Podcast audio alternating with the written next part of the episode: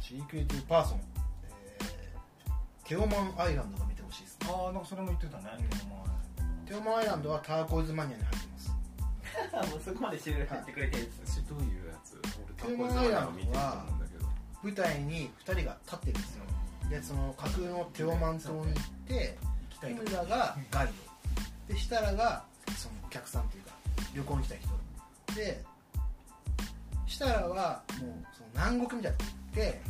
すごくこうリラックスしていろんな綺麗な海見たりとかそういうノリなんだけど日村はせっかく来たんだからちょっとこうマニアックその地元の人しか知らないローカルな場所に案内してもらなるほうのまあすれ違いですよねどああでそれをアンジャッシュみたいにコント仕立てにやるんじゃなくてそれぞれ立っててもう会話だけでやっていくみたいな感じでで、まあ、最後一瞬だけこうセッションっていうかちゃんと真ん中で舞台で会うんですけど、まあ、そもそもはもう離れててそのと会話だけでやってそのしたらあそれ多分あの飯塚さんが言ってたやつあラジオので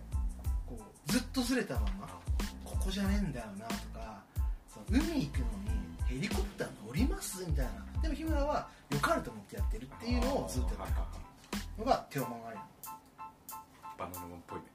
そうなんですよターコーズマニアに入ってるんで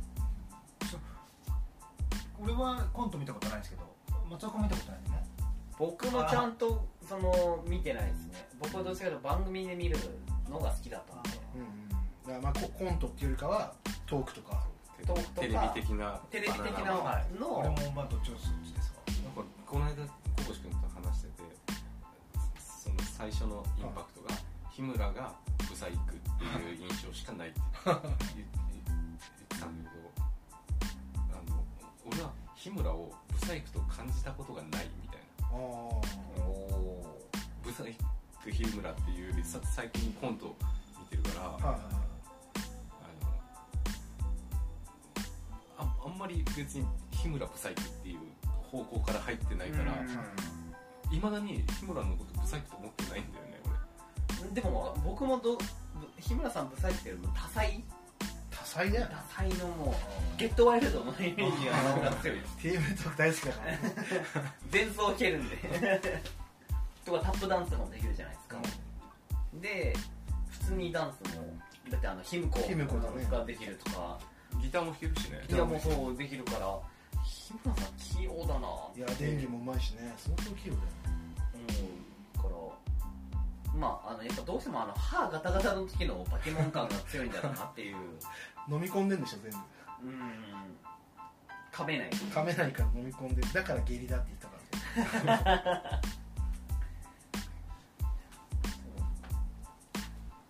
大倉さんが選ぶ10選の中のさらにシポンが絞ったやつを見るんだったらシークレティブパーソン二重思考人間テオマンアイランドうん留守電あとエアヘッドあちょっとこれは見といてくださいそれバナナマンのコントってな何がすごいんですかもう本当に見てないからわかんないですけど純粋に聞きたいですわ公式君的に公式君に分かりやすく言うかはいそのシンプルさはいアメリカンユートピアですおおおおおすっげえの来ましたねマジですアかメリカンユートピアですえめちゃくちゃその愛に溢れてるんですかそんいなやななんだろうぽいよそれをずっとやられてるんですか バナナマンさんはじゃあに20年30年ぐらいうん見たくなってたで見たくなってきました アメリカンユートピアってのはそりゃあごめん言い過ぎたかもしれないでもなないことをやってる感じはあったよ今までにないことうんだからその今コントのそう2021年で見たらあーなんかそのそうかいろいろねその後のものとかあるからあなんか逆になんか何々っぽいとかあるのかもしれないけど2000年代初頭だったら多分なかったよえそれぐらいアバンギャルドとバナナマンは常に斬新なことをやってたってことですか、まあそれはね見たことないお俺も見たことな俺は見たことなかったけどあとあと掘り起こせばシティボーイズを見ればあーシティボーイズのから見てる人からしたらその系譜があるんですかあるのかもしれないあれシティボーイズはめちゃくちゃ面白かったかなうーんでも基本はやっぱその関関東味付関東っぽいようんね、でもその本当に大倉が言ってた通りだよねその本当になんかあるあるなのっていうところをついてくるその妙がすごいじゃんそのがっちり味付けの濃いあるあるだうんと、みんなもう笑わないっていうか、まあ、まああるあるだよねって終わっちゃうんだけどしたらおさむのもあるあるってあるあるっぽいんだけどあるあるなのみたいなのがある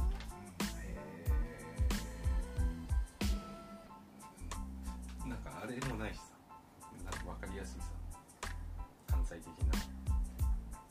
ちゃんとボケました、うんでなんでやねんツッコミみたいな、は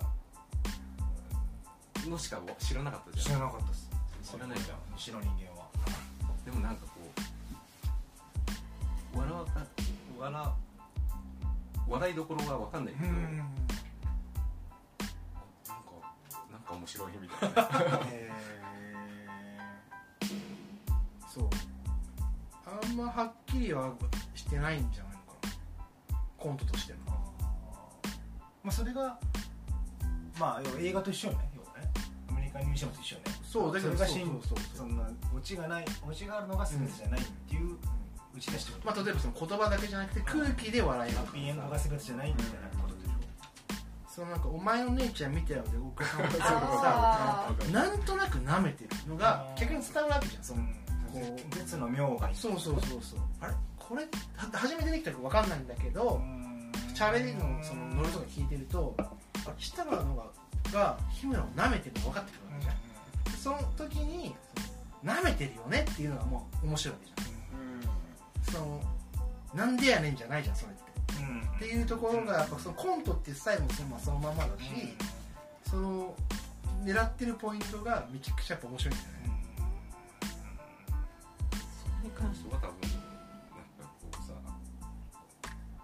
そそういう笑いに慣れてない西の人間でもなんかそのなんか10分間みたいな話が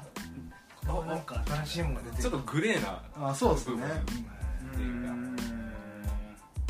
ていうか10分間だよ本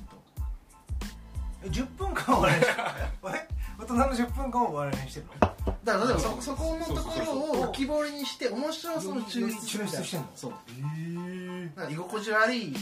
とことかもあるじうゃんうんうんんその空気とかもまよりこう浮き彫そういやいや彫ってんだあだから引きで見たら悲劇は喜劇みたいな感じでうんうんうんうん居心地悪そうな2人を見ているのが面白いみたいうんうなんとこもあるじゃんそういう空気感とかもあるしちょっとねあとね飯塚さんが言ってた宮沢さんと飯もねちょっと見てほしいなどういうストーリーでしょう宮沢りえと飯食うっていう あトーニーそれトーニーそれはで設楽さんが日村さんと会ってでと呼び止めて「この後宮沢りえと飯食うんだけど」って言ったら一般人の日村は「俺も行きたい」ってなるじゃんっうんていうやりとりそれをどうやり取りするのそそれれは見てそれを見てから やばい今完全にやばい完全に今ロビンリズムした そっかでそれがこれキングオブコントでたその短くしてやってけどそれをなんか飯塚さんは長尺で見てほしいうんもうその本当その感じだよもうラリーが俺行っていいのこんな格好でいいのもういいんじゃないあーみたいな感じのいや本当にいいのっていうのがやっぱね面白いですよ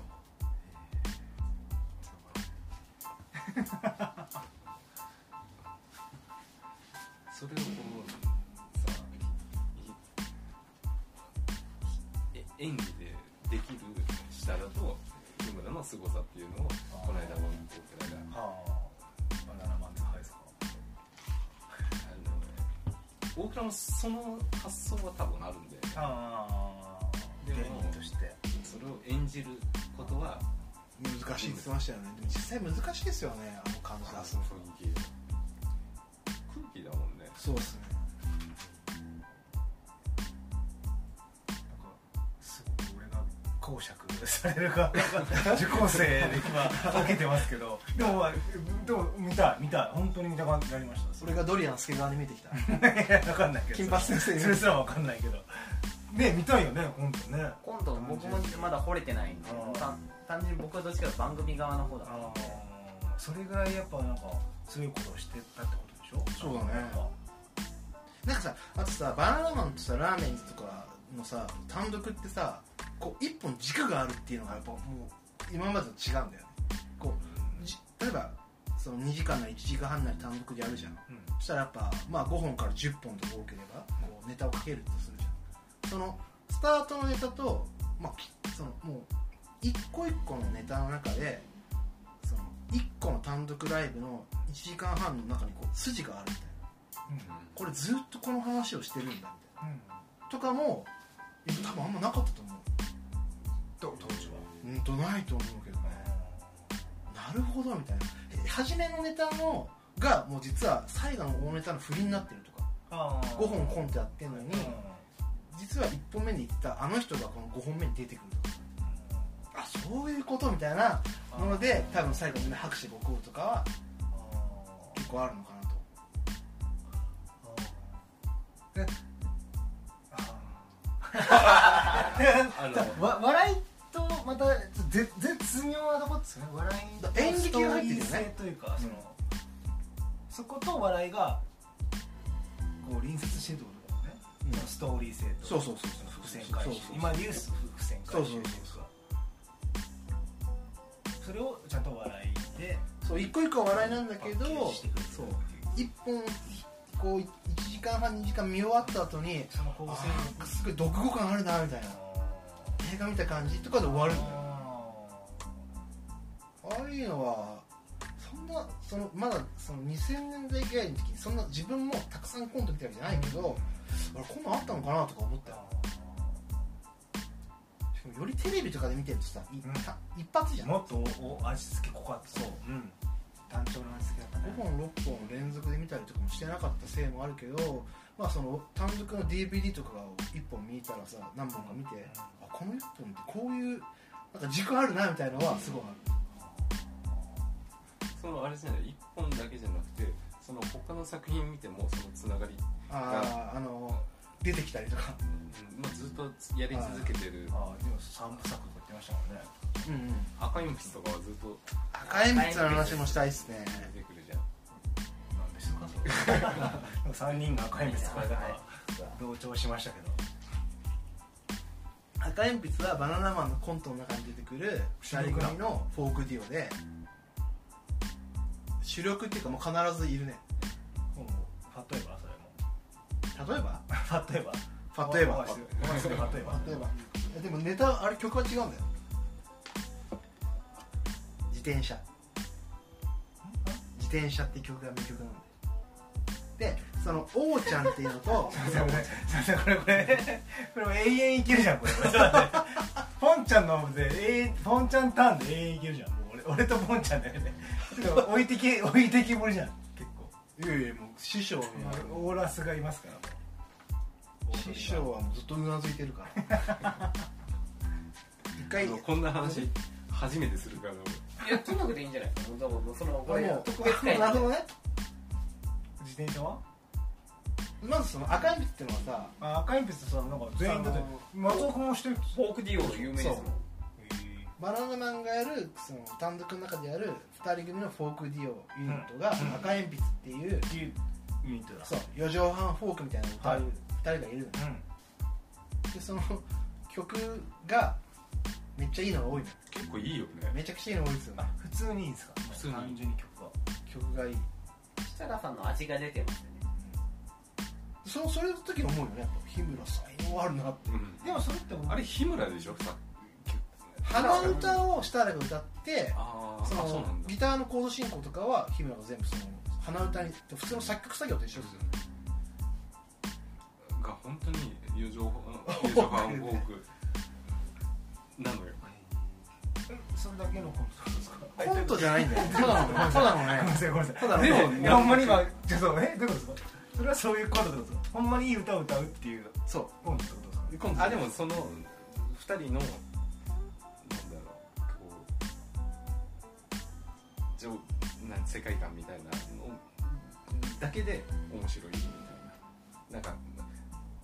し下北っぽいっていうかあそうそうそう下北感ありますよねその当時のねし詩で情景を表してるってこいやいやた単純にもうただの音楽ユニットだと思っ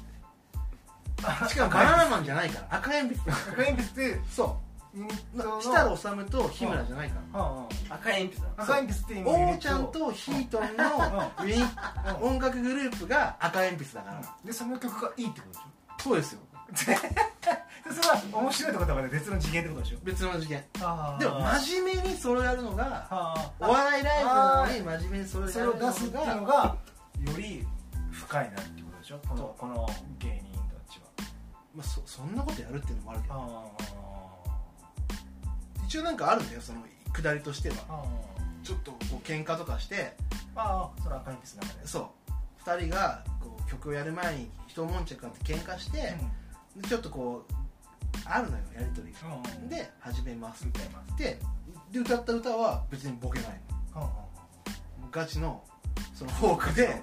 いいいいそう曲いいうい曲曲いい曲結構名曲多いっていうそれでしかも CD 売ってるからねえああ売ってる売ってかる会場で会場でああ会場限定のだからそれはいわゆるククズに近いってことでしょどどういうクズほどその派生したってあれは番組でいうのはこうどっちかというとほんと売るためまあまあああに近い商業的な感じしますけど、赤鉛筆は私違うそそんな感じじゃないですああんなポップじゃないしねあ結構内容を えぐかったりあ初期はね結構エグいっすねあ赤鉛筆もいろいろああ本当にだからこのドロドロのフォーク時代のでもそれもこうあれがちゃんとあるその初期あかそうらちゃんと成長があ赤鉛筆の経て2010年代はどんなポップになってるかあっていうじゃあいよいよ師匠に語ってもらいますかいや俺そそももううだからほぼだいぶなんでかも切りまあポンちゃんはその2000年代前後のコントのそうですねあれラーメンズの入り口の俺はまあそそっから入っコントから多分見てると思うんだけど俺もそんなにバナナマンとの最初の出会いをはっきり覚えてないけどのでも明確にバナナマンを追いかけたの追いかけ始めたのはそのえーと師匠あのさらに師匠あーウォンテッド、まあ、やっぱりラジオあーラジあのオでもラジオを聞きながらもそのコントも見続けてるとまあほとんどラジオで話してるんでうん話してる内容がそのコントに影響を与えるはいそう突拍子もなくあのコントができてるわけじゃなくてあーラジオをずっと聞き続けるでテレビの「バナナマン」もラジオでやってることをギュッとして出したものがテレビみたいなテレビの「バナナマン」みたいなうんまあもっとこうかいつまんでテレビ向けに出してるみたいなだから結局はこうベースはラジオにあるのかなみたいな、じゃあ師匠の中ではその当時からずーっともうあのあのバ一ナ回も聞き逃してない怖いっすあまあそんなにえあのこぼし君と最近喋っててこぼし君ほど真剣には聞いてないけど あうん全然垂れ流しで聞いてるけどそのウォンテッド時代からバナナムーンバナナムーンゴールドはポッドキャストからあの一回も聞き逃してないと思うー投稿したことあるんだあまあないないないですねへえそこまで違うらしいようんそのそう投稿はしない職人とはまた違うらしいじゃあそのリスナーさんの移り変わりも全部わかるみたいなことですよねでもねあのここの間の話を聞いてて俺思ったけどそうはがき職人まあなんとなくもちろんずっと聞いてるからあの聞けばわかるんだけどそんなにはがき職人の人たち注目してないっていうか、あーそこのコーナーうんまあ、聞けばわかるあああそんな人いたねみたいな相当長いですねそうしたらえじゃあもう東京ポッド許可局とバナナマンのラジオのが一番最高みたいな感じですかラうジオんでも「ウォンテッドを」えっ、とが終わってバナナマンと歌丸が TBS に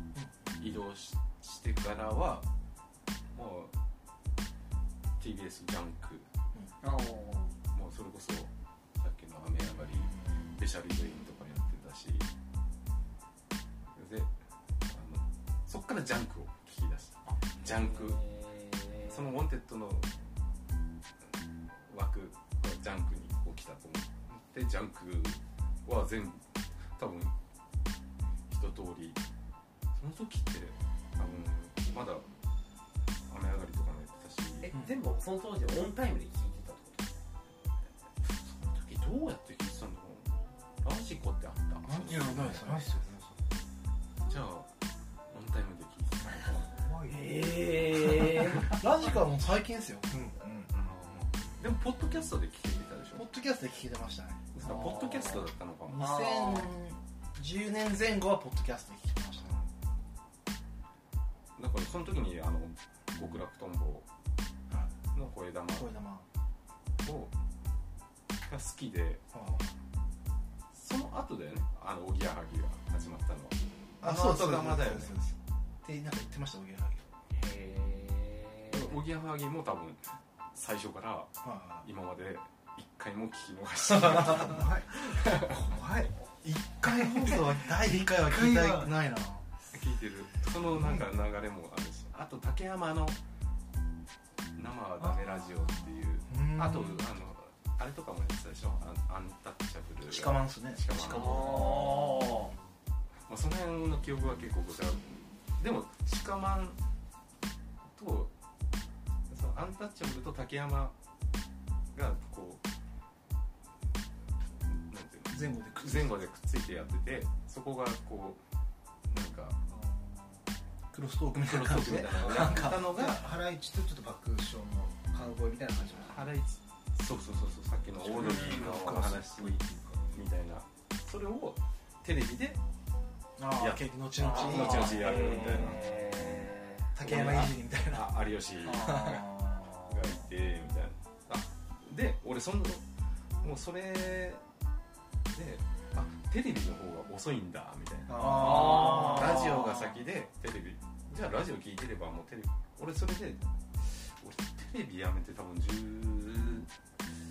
15 10年以上は経つと思うんだけどもう本当にテレビをその時にやめてラジオとしてラジオを一緒にラジオと共に生きると いうテレビ捨てたみたいな。だからバナナ TV とかもう多分俺まテレビのバナナマンっていうのは本当見てないあー音声耳耳耳とともに耳とともに目をもう潰したよえー、またコアなでもそうラジオのヘビーリスナー多分テレビ見てないんじゃないかな見てないと思うあラジオさんーでも結構テレビの話もされるじゃないですかこういう番組があってとあかーぜひあそういう時は答え合わせ程度に多分たまに見たりもするけど答え合わせあくまでの主体はラジオらしいですへーじゃあそのきっかけとなある意味きっかけとなったバナナマンの存在は大きいってことですよねバナナマンと、まあう歌丸師匠ですねああの人も師匠ですね歌 丸師匠が今日師匠多い師匠多いあ歌丸さんもそんな昔からラジオやってるんですね、出るよすごいよねへでも確かにラジオ師匠に言われてから俺もテレビ見れなかったもんやっぱラジオ聞くともうそのテレビはもう見れないってわけじゃないですけどそうお追っつかない時間が追っつかなかったですよ単純にえ師匠は今週で何本ぐらい聞いてるんですかラジあでもそのこうし君に「めっちゃ聞いてますね」って今日も言われてでも本当にうん山ちゃんのラジオもオープニングしか聞いてなかったりとかオあ爆笑問題もオープニングしか聞いてなかったりとかささすがにそんな時間ないかいつまんで聞いてフルるタイムだフルタイム聞いてるのはまあもちろんジャンクはあなんだろうなバナナマンとおぎやはぎは絶対ああるでしょあるあるあるとピーとハライチも聞いてるしオードリーあ結構あるでしょそう大阪のラジオのあーとその極楽とんぼのやつはその声玉の流れで聞いて極楽ともまだやってんですかやってますよ二人でやってるあの大阪でえええ山さんと加藤さそんうええいいよねそれすごっ実大は阪のラジオ結構熱いよええそれ確かにラジコなら聞けるしねってことですよねうん聞かない聞かないラジコは聞かないあプレミアムに入ればああ会員登録するそうなのあ地方は聞けないんだそうそのマジ地か方いやいや電そ波う電波があるか月額300円なんでら安いよのよ安いあ安いのもうよただじゃんただ薄でこんだけ絞った3人だけどすぐ入るってそれちょっとでもその極楽来たくない来た全然何年見てないか分かんないですもんね二人でなんでうん最初の復活がラジオだったからあそうなんですねへ元のその復活からもう全部聞いてるしまああと東北はうんねポンちゃん聞いてると思うけどああでもトータルテンボス今もうにあれですよ日本うん放そ送の日本放送でもなってる TBC も最近でもああのサンドイッチマンの東北魂も終わっちゃったんであ終わったんだ終わったんですよ俺10年目で途中まで最近聞いてなかったんでではこの間の8月にこの間終わってその終わる次の日に宮城に向かったんですよえ 考え魂深いだね魂を魂をいやこれはもう震災のことをもうその東北魂で散々やってきてくれたからその自分も見に行かなきゃいけないしその子供が震災後に生まれてるんで見せなきゃいけないっていうのをそのバナナマンにあバナナマンじゃないサンドイッチマンにこれ行かないとい背け負ったねでその友達が石巻で復興支援やってたんでもうかもう揃ったなと思って行こうと思ってだからそうもうだから BBC 聞いてないっすねああそうなんですよ聞いてないかもなんかいつかそのポッドキャストの話もしたいですよねポッドキャスターはもう深さらに広いいや広いよだっってていう運営が俺ら我々レベルの人たちもいるわけだかああそうだねああそそこまでいくともうそれは論じゃなくて3人さんには語られる側に行ってほらしいねできればそれが理想ではありますよねでも YouTuber みたいにそのうちなんかコラボとかもなんかそそういう文化も生まれてくるんじゃないかなと思うけどえっとポッドキャスターポッドキャストの配信者同士みたいあこなそういう形ゲスで、トがはい絶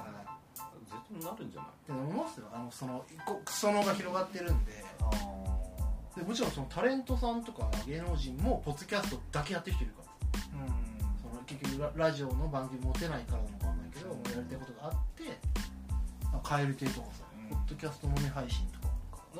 東京ポッドだってそれで始まってるもともとそうですよ、うんであれはだから大出世じゃないですか大出世出世っすよね番組持てる今中さ多いのはないですかねそそこからいや局局に刺すみたいなじゃないの要は育成選手じゃないですか、うんそうだあれねこそまさにう千賀みたいんな、うん、3軍2軍から、あまあオールナイトニッポンとかだとこうたまあーにはいあああまあお試しですよねのアールみたいな感じで覚えとかでももうそのその場合はもう試合会場はラジオなんですよね、うだからそポのッドキャストっていうファームではやってないですもんねあそしたらあのポッド曲曲はもうまさに草野球ぐらいから始まってー本当に草野球そういうところあ学る生だドリームだそうそうそれであれじゃないファーム入って今はもう一軍で、ねレギュラーでちょっとレギュラーですよねまあでも言っても2時ですけどいやでもいい一時期こう上がった時期もあったでしょ3人にも跳ねたら可能性があるってこと絶対勝つよだからその本ラジオに師匠はもう買ってくれてましたよいや俺は3人にも初めて聞いた時にあの東京ポッドを初めて来た聞いた時の衝撃を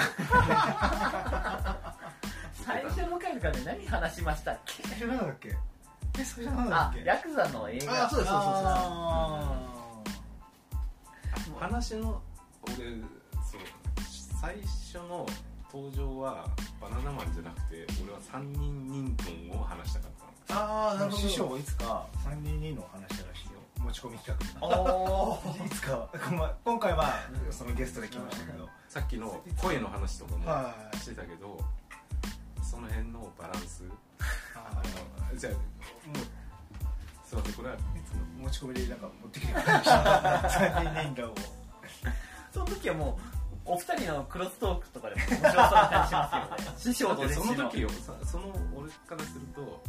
2人があの全数みたいな感じだあかまだ見えないベールのら人そうそうそううんまあ本あーちゃんってどんな人なんだろうみたいな松尾君ってどんな人なんだろうで自分なりの想像しますよねそうそれその音声コンテンツの楽しみ方の一個ですよね、うんその見えないっていううんもう見えちゃったけどそうですね早かったですね出ましたねやべ初ゲストでやっぱ出るべく人が出てくれたねそうだね話をしようっていういやいやいやだっても今う日ポンさんのさっき話してる時に僕らあのポンさんもうの置いてえっかれとおちょおちょっと勉強不足だなっていう時に一もう回家帰ったわ気持ちはあの初向かいの師匠がうんうんって嬉しそうに言ってた 師匠はずっと全部拾ったよね最初の初期の もう一回家帰って風呂入ってたもん、入った入れた一応着替えたもう一回一回着替えたそれぐらい放ってても大丈夫だいやもう会俺話も途中から師匠としか喋ってるつもりじゃないから この話はもう分かればいいっていういやでも今後もバナナムーンゴールドは楽しみにそうだね日村さんが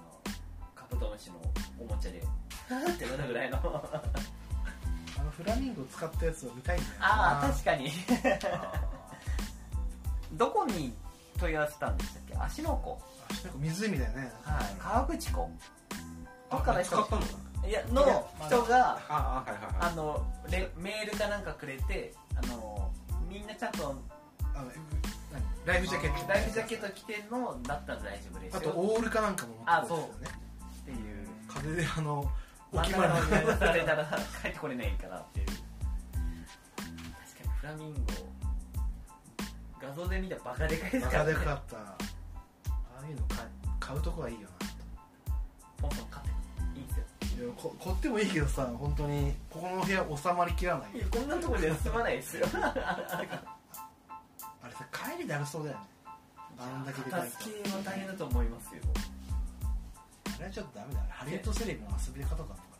だそれを日村さんは勢いよく買ってるのがやっぱいいですよねしかもみんなが喜ぶと思ってるでしそうょそうそう喜んでる姿が見たいっていう日村さん可愛いですよね第三のバナナマン大倉をもっとあそうもう一個あるんですよトリビアじゃ雑学だけど、えっと留守電の中に大倉さんは出演してるんでそれもコントあーそうはいはいはいコント内で出演してるんはであはあはそれもちょっとチェックしてあおい留て守だよ若かりしい大倉さん若かりしまだハゲてもない帽子かぶってた気がするなまでだもハゲてないと思うよ歯が歯があしっかりあるらって俺そもそも大倉っていう人の姿見が分かんない本それがだから結構あそうラジオラジオ全く分かんないですあそっか大それ倉っもていうそのじあれが全く分かんないですよ当情その報はあれでしょ人物を歯が、うんまあインプラうンんトでめっちゃ長えめっちゃ長い下から 長くてハちょゲってともうはみ出てでもまあまあまあなうんでほんまにこれはポンちゃんのちょっと当て込みな感じでポンちゃんをちょっとハゲさせ て歯がない顔みたいな全くだからお僕の分かんないでもポンさんなんか俺がストーリーかなんかに、あのゲンさんが来た時かななんかのやつをあげたらこれ大倉ってコメントがそうだったっけはいいた大倉来てで大倉さん今の大倉さんですよって結構好きなルックスだと思うよ全く分かんないですよちょっと大倉そうか大倉そうかいやでもままんまだと思いますよ あの声のまんま裏切らない俺もポンちゃんしかないんだよねマジであのあの主はあの声の主はただちょっと似てる気がするあ姿見た目もさらにじゃないかなわこれが坊主だったらあんな感じじゃないで冷え生え生やしてるあえヒゲもあるんですかひひげ生やしてるそこヒゲないタイプじゃんあのこあの感じってなんかに大倉さそれかんも知っちゃってっからなんかそのそうあの番組の方ひげあんのいやでバナナファイヤーとか普通に大倉さん出てますよねえそれもちょっと楽しみにしますねその無理に見ないでそのポンちゃんのそうそう前コン前コンコ世みたいなントに出る頑張あこれなんだねそうだねうんねそんなに頑張らず検索せずこうし君が意気込んだ企画だけどマジゼロベースだったちなみに観客俺ではしたねあくまでも着着火じゃなかった着火だからあとは皆さんがもうね泳いでくれる火ついてもらえればね土壌ははい用よ意しかたったもうみんなが火ついてもらって見てよえちゃんとじゃあそうそうこネっタもねからちょっと見ますよちゃんとそうちゃんと見ますよこっからあえて見僕らあえて見なかったから大倉さん見たくないなら逆にその留守電は見ない方がいいよあいれや順番そとしのて見たくないわけじゃないんですそうそうそうそうあえてでその今回はちょっともうそのなんか始球式代わりとして見なかったあえて見なかったでも口で食ったけどこのその始球式の球、残念ながらホームまで届いてませんからねでもそれは可 愛い可愛いやつでしょ3番アだイけドルアイドル がアイドルがなくてアイドル本当にキャッキャするやつでしょ本当一番いいやつよそれ手に届かあないだからそれこそこれじゃないですかそえもうそれいるのそこにあれこれっていう感じですよねうえー、でもまあそうそうそうそうそうそこの PC の画面にいるんだねはいまだ見てない俺はじゃあまたそのいつか大倉さんを見てまあじゃあまずはコント見てねそうだねコント見てちょっともう一回いやバナナ TU のぜひ見てほしいですあれなんか俺赤が鉛筆の俺が俺が見るみたいな最後なんか感じになってないいやそうですよだって俺たちがバナナマンじゃないのだから我々さ小坊主君や3人は俺たちのバナナマンやったけど小坊主君はバナナマン知った 日じゃん知った日でいしょやでもそういう人もいるわけじゃないそうそうだよだ俺たちのかバナナマンだら今日からだから今日からちょちょちょちょちょああいうこういう人もいるはず絶対バナナマンに対してそういうそんなに知らないっていう人が、いやだから知ってほしいかでもらすごいよって思うわけでしょここに今日これがいるわけでしょ知ってほしいんでじゃああの師匠とポンさんからはもっとコントコント見ますコント見ますで松尾からはあのバナナ TV をああそうかそうかああってそうかそうそれを全部吸収するちゃんという吸収するでもでも俺たちのバナナマン無理やりまとめない ねまとめていやでもじゃあせっかく今回はゲストを呼んでくれたのをポンさんからちょっとそうすいませんありがとうございまこしちたらこそありがとうござい3人ましにた初のゲストでしたねラジオ師匠ラジオもやっぱ本当に師匠でしたね師匠やっぱりなんだすご届いよねく情報量すごいすごいええあの本人パートの前からもうグイグイ来た FM を聞いてるのがびっくりしたもんリトルニンニンって言ってくればいいの僕らがリトル師匠ですよねいいですよドルニーにちょっともうままだまだね精進しなきゃいけないですねちょっと今後もまたね現れてくれますそうっすねおなんか企画によってはその次の持ち込み企画そうもああるのそうですね師匠持ち込み企画っていいですね3人陣についいやてまああのあれですよあのグッズのスポンサーに関してはちゃんと聞いてくれてる